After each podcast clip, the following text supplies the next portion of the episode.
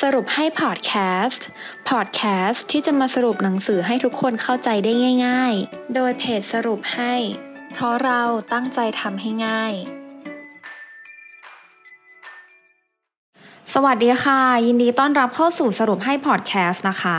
สำหรับพอดแคสต์ในตอนนี้มินจะมาสรุปหนังสือที่ชื่อว่า The Pumpkin Plan กลยุทธ์ฟักทองยักษ์ ถ้าอยากให้ธุรกิจไปรอด ต้องตัดลูกค้าส่วนใหญ่ทิ้ง เรื่องนี้คือประเด็นหลักของหนังสือกลยุทธ์ฟักทองยักษ์นะคะ ที่พูดถึงการทำธุรกิจธรรมดา ให้เป็นธุรกิจที่ยิ่งใหญ่ หัวใจหลักของหนังสือเล่มนี้ พูดในประเด็นที่แย้งกับหนังสือแนะนำการทำธุรกิจหลายเล่มเลยทีเดียวค่ะ การทำธุรกิจที่ดีไม่ใช่ธุรกิจที่หาเงินได้เยอะ แต่ถ้าอยากเป็นผู้ประกอบการที่ประสบความสำเร็จ จริงๆ เราต้องเป็นคนที่ใช้แรงและเวลาไปในเรื่องที่สร้างคุณค่าจริง ๆ ให้กับธุรกิจเพราะฉะนั้นผู้ประกอบการที่ทำงานทั้งวันทั้งคืน ดูแลลูกค้า และทำทุกอย่างด้วยตัวเอง ไม่ใช่ผู้ประกอบการ แต่เป็นเพียงลูกจ้างในบริษัทของตัวเองเท่านั้นค่ะมินจะเล่าให้ทุกคนฟังนะคะว่า สิ่งที่หนังสือเขาแนะนำด้านธุรกิจที่พูดถึงประเด็นที่ว่า การทำธุรกิจเหมือนกับการปลูกฟักทองได้ยังไงอะค่ะ สมมุติว่าคุณกำลังอยากซื้อฟักทองดีๆ สักลูกนะคะ ทันทีที่คุณเห็นฟักทองลูกใหญ่ที่สุดในชีวิต ฟักทองลูกนั้นก็ข่มฟักทองลูกอื่นๆ ในไร่ไปหมด ชาวไร่ที่มีฟักทองที่พิเศษที่สุด จะคว้าชัยชนะได้ทุกครั้ง เพราะว่าฟักทองเขาเด่นที่สุด อันนี้เป็นเรื่องจริงสำหรับผู้ประกอบการเช่นกันค่ะ แต่ผู้ประกอบการส่วนใหญ่กลับทำงานอย่างหนัก เพื่อจะมีฟักทองขนาดกลางๆ ที่ไม่โดดเด่น ให้จำไว้ว่าฟักทองที่มีขนาดกลางๆ มักถูกลืม มีแค่ฟักทองยักษ์เท่านั้นที่ผู้คนจะให้ความสนใจ ซึ่งขั้นตอนการทำธุรกิจแบบเปรียบกับฟักทองยักษ์นะคะ ในหนังสือเล่มนี้เขา มีลำดับขั้นอยู่สี่ขั้นตอนค่ะ ขั้นตอนแรกเนี่ยคือเมล็ดที่มีแวว ให้เรามองหาจุดกลมกล่อมของธุรกิจของเราที่จะกลายมาเป็นเมล็ด พันธุ์ฟักทองยักษ์ของเรานะคะ โดยหาจุดลงตัวของตัวเอง เราต้องมีข้อเสนอที่ไม่เหมือนใคร ข้อเสนอที่เกิดจากการผสานกันระหว่าง นวัตกรรม เช่น ด้านคุณภาพ ราคาความสะดวกสบายด้านใดด้านหนึ่ง หรือจะเป็นในเรื่องของจุดแข็งอันดับหนึ่งจุดแข็งของเราที่มีแค่แบรนด์เราเท่านั้นที่ทำได้ หรือการสร้างระบบที่สามารถสร้างและ นำข้อเสนอของธุรกิจของเราค่ะ มาทำซ้ำอัตโนมัติ อัตโนมัติได้ ด้วยบุคลากรที่เรามีในบริษัทของเรานั่นเอง อีกเรื่องที่เขาพูดถึงเมล็ดที่มีแววนะคะ คือให้เรามองหาลูกค้าชั้นยอดของเรา โดยให้เราทำการประเมินลูกค้าอย่างตรงไปตรงมา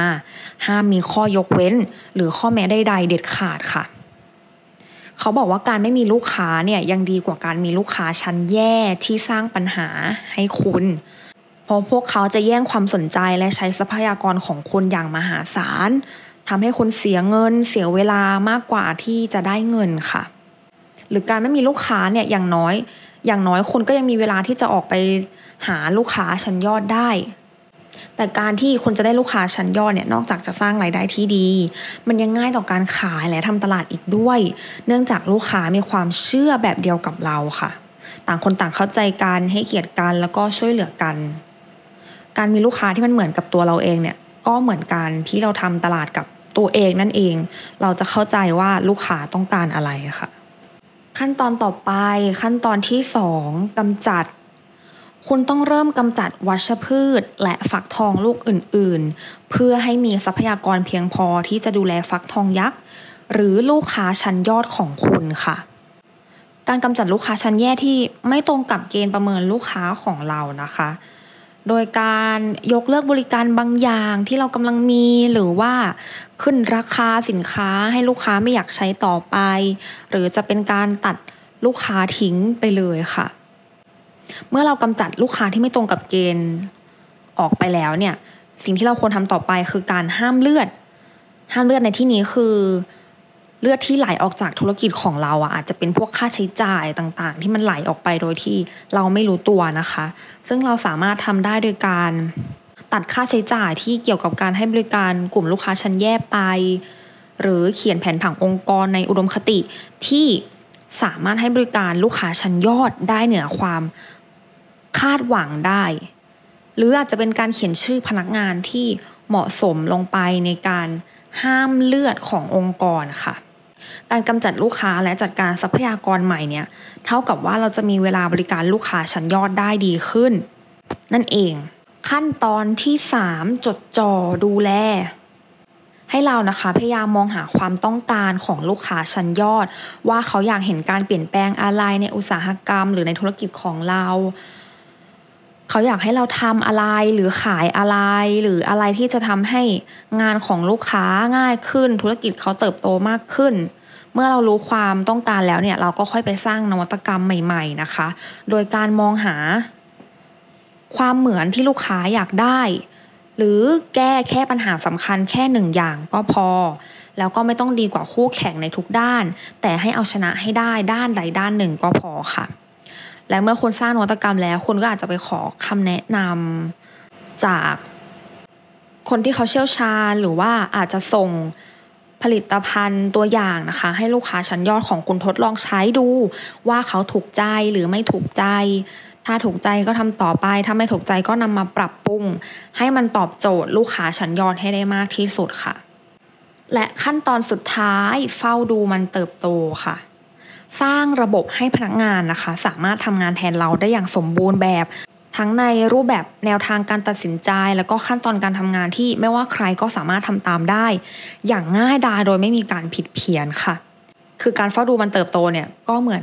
เรานั่งเฉยๆและอาจจะเข้าไปช่วยบ้างในกรณีที่ธุรกิจต้องการต้องการเรา แต่ถ้าปกติแล้วเนี่ยเราก็จะปล่อยให้มันรันไปเลยอัตโนมัติ โดยการมี พนักงานลูกน้องนะคะ ช่วยเหลือเราในการดำเนินธุรกิจนี้ ไปได้อย่างราบรื่น จบไปแล้วนะคะสำหรับกลยุทธ์ฟักทอง The Pumpkin Plan ค่ะ แล้วมุมมองในการทำธุรกิจของคุณจะไม่เหมือนเดิมอีกต่อไป ในไร่ฟักทองมีบางสิ่งที่สามารถเปลี่ยนธุรกิจที่กำลังแห้งเฉา ให้กลายเป็นธุรกิจที่กลับมาเติบโตได้อย่างน่าทึ่ง